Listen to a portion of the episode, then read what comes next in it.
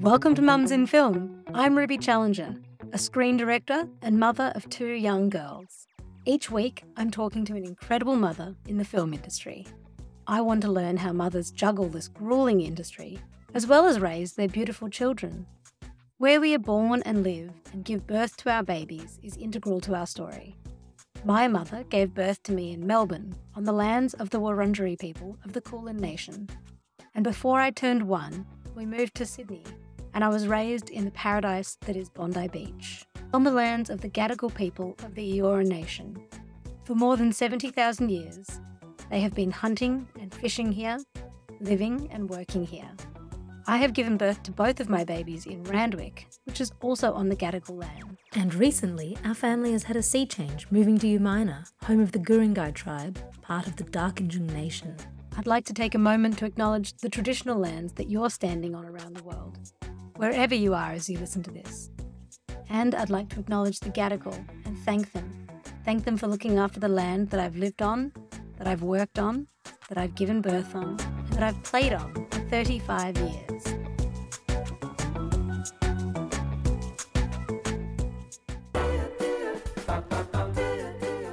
This season of Mums in Film is brought to you by Screen Vixens, a collective of female identifying intersex and non binary producers working in the Australian screen industry.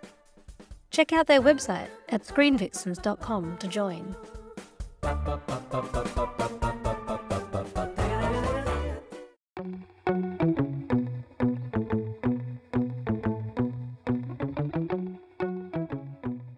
Ruby Challenger, welcome back from Cannes. OMG. You, yes. What a whirlwind. Absolute whirlwind. Yeah. Fun. Very fun. Very fun. Very like, what am I doing here? Where am I meant to be? Oh my god, I've got to run home and breastfeed the five week old. Oh my god, what am I meant to do be doing? It yeah. looked like, because I was watching from afar on your Instagram, and it, it looked like you were having an absolute ball. But underneath it, and this is why we're talking today, mums, yeah. filmmaking mothers, or mothering filmmakers. I don't know how we describe Yeah. it, but that's how we connected on Instagram because Yes. you did an exegesis, Exegesis. exegesis yeah, we can blame AFTRS for that word. for your degree, your masters, Yeah. all about motherhood Yes. and film. Yes. And my little antennae prickled immediately. I thought, I have to meet you. I need to talk to you. This is a topic that I find so interesting. Yeah. So let's go back to the beginning. Firstly, you just graduated. Congratulations. Thank you. Yes, And no longer a graduand. We are graduates now. Six months of being big- graduand. Oh, I see. There's a difference. Yeah, you like you're hanging out as a graduand for six months, where you you finished all your schoolwork, but you haven't graduated. I don't know who So knew that you was a the thing. special hat and yes, So two years of your masters, Mm-hmm. and in that time you did your short film Yeah. MumLife, which was then selected for Cannes, which you promptly then went to attend Yes. with a five-week-old baby Yes. and the toddy yes, and the husband and, the mother-in-law. and the mother-in-law. Okay, Oh. good. So that's all we need for There that. go. Yeah, we can just I should say we're at Sydney Film Festival in the Yes. Hub Filmmakers Hub, just before the Women in Screen drinks. very exciting. My first one. Oh well, this is Yeah. this is going to be a corker because we haven't had one for a few years, but they're always really lovely, Great. really lovely. I think this might be our third or fourth. Can't remember. Anyway, so we connected on Instagram. Then you said to me, "You're going to Cannes. Do you know anyone with any tips Yeah. for bringing the family over for the festival?" And I thought, "Oh, that's a really good question." I asked a couple of people. One of them is very well connected in LA, and she promptly wrote back, "No, sorry, no tips." Good luck. yeah, it's not a family-friendly festival, which Yeah. I, which I wish I hadn't written back to you, but I thought, oh, that's very interesting. It was so Yes. blanket. But I feel like you're going to tell me that it was actually Totally doable. Yeah. I wouldn't say it was a family friendly festival hmm. in that a lot of the time that you want to be networking is at 3 a.m. And I had heard from a teacher that going to festivals best to go single. I thought they were kidding. They weren't. And it's not that they weren't, but I see what they mean in that, like, to be able to have that freedom to just wander around and, oh, I'm going to try and go into this party, I'm going to try and do that. So I a yacht, definitely didn't, yeah, exactly. There were definitely people trying to get onto yachts and all of that stuff. And although it does seem quite surface and like socializing and party party, Mm. You do once you're there you do really see the value of like i did meet one of the most important people i met at 3 a.m Mm. after having walking around looking for a party that we couldn't find or like and something to do next Yeah, right. and then i met this person and i was like yes amazing that was fantastic and i Mm. Was really glad we connected and we're going to connect now that i'm back in sydney again Yes. so i do see because i think the thing for me that is really important to talk about i think as filmmakers is that filmmaking is about relationships. And i think we like to think it's not but it is. And it's about how well do i get on with you? How well do you get on with me? Can we spend the next eternity together bound together by this film essentially? And so i think that was okay. But what Cannes has done now that is incredible is that they have allowed these group of mothers and parents to set up a daycare le ballon rouge. Yeah. And that is amazing and they're trying to set that up with uh, uh across other festivals and other mm-hmm. things An Australian woman is part of that? yes it's Yeah. michelle carey who was the director of MIFF for many years ah. and, and is now on doing other amazing programming and so forth Is she based overseas? she is based in Berlin, I believe. Right, And so she had, yeah, was really keen to, you know, I think she'd already been going to Cannes for many years. Mm. When she had her kid, it was like, right, we're going to do this mm-hmm. Amazing thing, which is just a huge service. So I'm like, biggest advocate for Le Ballon Rouge. I just Yeah. think they're amazing. They partnered with a lot of other funding bodies, like Yeah. uh, other people. I've got a photograph that I can send you of the people who invested in great, it great. because they basically I paid the equivalent of one and a half days Australian childcare For an entire for 10 days. 10 days. And up to six hours if I'd wanted every day. Wow. So I used it for about four hours every day Uh-huh. Mm-hmm. just to give our family a bit of a break from the toddler. What I found amazing with that was just giving her structure during the day Yes. and giving my mother in law and my husband some structure during the day. So it's like, yep, in the morning we drop you off, mummy goes off to work, daddy will pick you up later, you know? yeah. So how wonderful. it was absolutely amazing and she could make some new friends and international have a great experience herself. Yeah, she and she's so independent, so Yeah. she loved that. She's three. She's just about to turn three next week. Right, okay. So they told you about this before, or were you asking, oh gosh, how do I do this with the children? Because No, it wasn't a question someone of not tipped me with off. Someone tipped me off, and who was it? them. So it was still a bit of a secret. Really early on, someone said, "Contact Michelle Carey," and like I emailed her. Maybe even ages ago. I, like Ah. I can't quite remember, but I emailed her anyway, and it was like, "Yeah, there's this Right. thing. Just sign up." Right. And it was fantastic. So you could, over the 10 day festival, you could elect what days? You had to book her in, or was it a drop in type service? It was a booked in, and I think that was just so they could manage nannies and stuff. But it Could you have taken babies? Like, what was the age? uh, six months? wow. Yeah, up to twelve years. Wow. Yes. And was it located in a central position in the Uh, festival? Michelle and I had a meeting while we were there, which is great. So I connected with her, and I was like, anything you need me to do, just let me know. Yeah. Like I'm so on board for this whole cause, yeah. of course. Yeah, yeah. And she said that each year they've had it in different locations, just depending on where they can get a facility. Yeah. So they get local professional nannies from a nanny service, and they find a local like kindy kind of place that they can use. Right. So this one seemed a little bit far, but actually it was really close. Like you were kind of oh, it's over there. Oh, ah. actually, it's really close. Yeah, yeah. So but had you great. had you put had well, you couldn't have put the baby in at five weeks. Mm. But if say you go back next year and you're still breastfeeding, how would you have? Could you breastfeed there, or was really more for a daycare? It was a type? like you would you run back and breastfeed Yeah, during that's the what day? Look, it was even too hard to run back and breastfeed at the house. Yeah. and uh, that was an.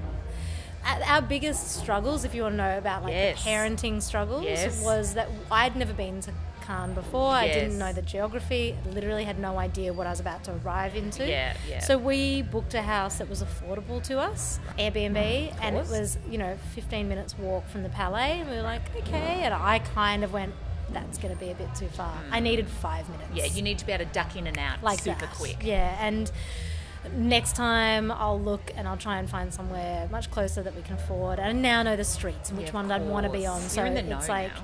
Room. I should even say it. I'll, I'll put it so you can put it in the notes for like people. Be, like literally, literally, that's the best street to be in, so that you're close. Mm-hmm, Yeah, you know? good. But five minutes, yeah. So if you're actually breastfeeding, I couldn't breastfeed during the day. We did start to get into a routine where I'd breastfeed in the morning.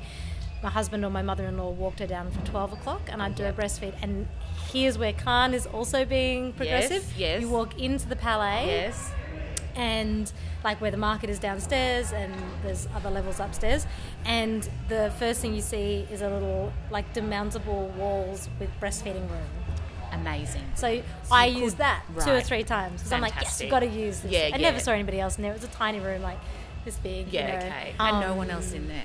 no, but, but you know, we only went there t- three times for a half an hour Yeah, period. okay. So who knows if anybody else used it, but these facilities are there. Yeah. That took a while to figure out that rhythm. Yes, Do you know what I mean? So now it's like, now we know, like if I take my mother in law, if we get into another international festival, I'll take my mother in law, I'll be like, cool, Jill, do your daily walk at 12, bring Yeah. her down for breastfeeding. Perfect. Great she could come to you. Yeah. So Great I that you had her too. It was amazing. Yeah. So that was just lucky. She's amazing. Yeah. She helped me get through the masters as well. She came and lived in our tiny two bedroom house in Bondi Truly. so that I could go and do the masters. Because it was full time. full time. I had a seven month old baby. Wow. I was pumping in the toilets, you know, at school oh until COVID happened. COVID Yeah. was a slight silver lining. Yes, Because I'm a can big breastfeeding Yes. person. I love Yes, it. yes. I really li- I had a great experience with it. Yeah. I know not everybody does, but I was able to just turn my camera off and breastfeed the baby whenever she needed Actually it. incredible. So that was great. It was Yeah. really tragic that we didn't, you know, COVID Yeah, was really hard. But but in that very specific Very time of your specific life, example was yeah, fantastic, It, it meant you could be to, at everything, but also have all that bonding time and the skin, all that stuff that you, when they're fresh, Yeah. it's what you want so much. yeah. Wow. Okay, so how did you feel in the lead up to going to travelling? Because we're talking about a very long trip on a plane with two children. Plus, I can imagine you were feeling quite nervous about in a professional capacity, Yeah. let alone the personal side. So, how did you feel in the lead up, and how was the travel? So of course, being you know your anxiety has to land on something. So like my 2 a.m. sitting there was like, I don't know what to wear. I've got a postpartum body. Nothing I own fits. Oh I usually live off beautiful hand-me-downs from my girlfriends mm. because I don't really believe in buying Yes. heaps of stuff all the time. Yes. And so I realized that actually the only way I know to dress myself is by filtering hand-me-downs. And I, fi- I had to actually buy some clothes, and I'm going. I don't know what to buy. I don't know who I am. What am I doing? Yes, Nothing it all fits. feels so transitional, doesn't it? so transitional. And then like by the time I got there, I was zipping up into you know tiny things, and I was like, wow, okay, that was Yeah. all a hot bother for nothing. and now I have a whole new wardrobe. But anyway, so that was like where I put my anxiety was Yeah. in like what what do I wear. But I was nervous about what do I do. I was obviously contacting Screen Australia, asking who am I meant to be taking meetings with. I don't understand what I'm doing. Yes. Who was there from your filmmaking team? From our team, there was me, the director. So there was Claudia Shepherd, the producer. Yeah. Jared Dewhurst, the writer. Mm-hmm. Sophia Christopher is the composer, lyricist. Oh, she did a does beautiful amazing. job. She I mean, everyone did a beautiful Yeah. job. And we also had Benjamin Billette, the cinematographer, and Emily Jantz, the production designer. So we had a huge posse there. Yeah, how Yeah. incredible to share that together. That was amazing. We, Yeah. were, we were very supported. I realised how supported the Australian team were in that sense because then we had two people from AFTRS come and support us. Wow. And at the screening, we had two of the Screen Australia people come and watch. So I just felt so Oh. held. Oh, You know? that is amazing. Yeah. Because it's another thing, it's very daunting to turn up at something like Yeah, that on your yeah. own. So I had a lot of, and I had my husband and my mother-in-law. so it was yeah. a, it was incredible being there with the team. But in terms of prepping, you know, we're in a COVID world. I was worried about traveling with an infant Yes. in that sense, but actually, the kind of unofficial medical stuff from my midwife was that children don't seem to get very affected by it. And my daughter has had it, and she didn't even have any symptoms. So. So In the that past, yeah, yeah. so that was actually fine. It was more just traveling with an infant with germs in general and being like, okay, I'm not, you know, I, but the breast milk, again, magic. yeah, absolutely. Were So you really jet lagged when you got there? No, we just kind coming of home. Yeah, That's- we just hit the well, ground good. running. Yeah, the so adrenaline must have been. Yeah. That's so exciting.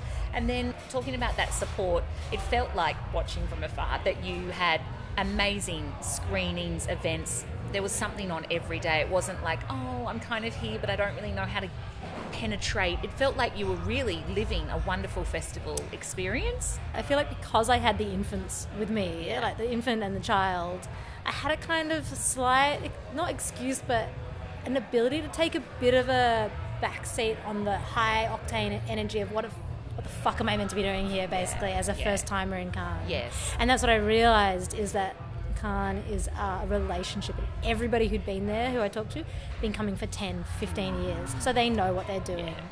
It was literally my first time. that you put yourself under, and then Yeah. it's that just professionally, Yes. let alone with the family. Well, but that's what I mean. Is like because I had the family, I actually had an excuse to just be like, I'm. I have to go home and Yeah. feed the kid now. It's actually quite nice. And now I'm going to go out again. Yeah. And I can only do two things in a day. That's Mm. okay. You know, so I took a bit of pressure off myself, and I did a fair bit of my, my research going there was talking to other filmmakers Yeah. Who have been there many times, talking to Screen Australia, getting advice from them, Yeah. and uh, what was your goal? I mean, it was already such an incredible achievement to be selected. So really, you were winning. Like Yes, there that's was what we've always said is- to do. yeah. But to enjoy it, or did you feel that you had some professional goals that you wanted to? I had wanted to. I thought I would.